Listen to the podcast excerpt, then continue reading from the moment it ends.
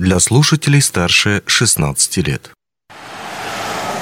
Привет! В эфире «Среда обитания» – передача о городах и благоустройстве.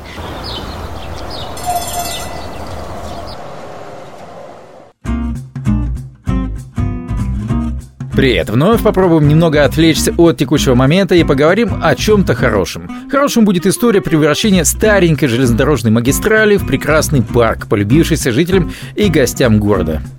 Итак, речь пойдет о Хай-Лайн парке в Нью-Йорке. Предыстория. Нью-Йорк, начало прошлого века, Вестсайд. Портовые склады вдоль Гудзона и промышленные кварталы. Параллельно реке шла так называемая авеню смерти, печально известная авариями из-за пересекающихся потоков машин и поездов, перевозивших грузы. В итоге было решено развести потоки, и в 20-30-е годы в городе появилась железнодорожная эстакада, пересекавшая Манхэттен с севера на юг. По ней возили товары на склады с производств. Пути иногда проходили непосредственно сквозь здание. Это позволяло быстрее загрузить вагоны. Но времена менялись, Нью-Йорк развивался как финансовый центр, промышленные предприятия переезжали в более дешевые районы, по ту сторону реки. Железная дорога Вестсайд оказалась невостребованной. Среди офисных зданий она выглядела нелепым атовизмом и просто ржавела. В 80-е снесли ее южную часть и активно обсуждалась идея убрать дорогу совсем, тем более, что под эстакадой селились наркоманы, проститутки и прочие социальные элементы. В итоге городские власти решили из ненужной эстакады сделать парк.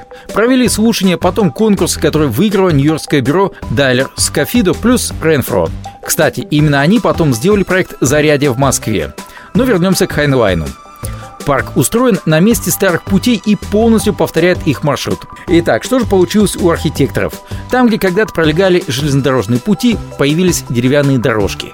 Можно даже сказать палуба, то и дело прерывающиеся клочками зелени, растущей как на уровне земли, так и в специальных клумбах и даже грядках.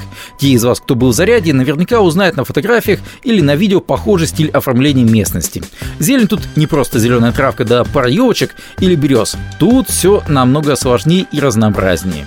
Редкие растения соседствуют, скажем, с пшеницей или еще какими-то злаковыми. Вот обычная травка, а вот какой-то редкий кустарник.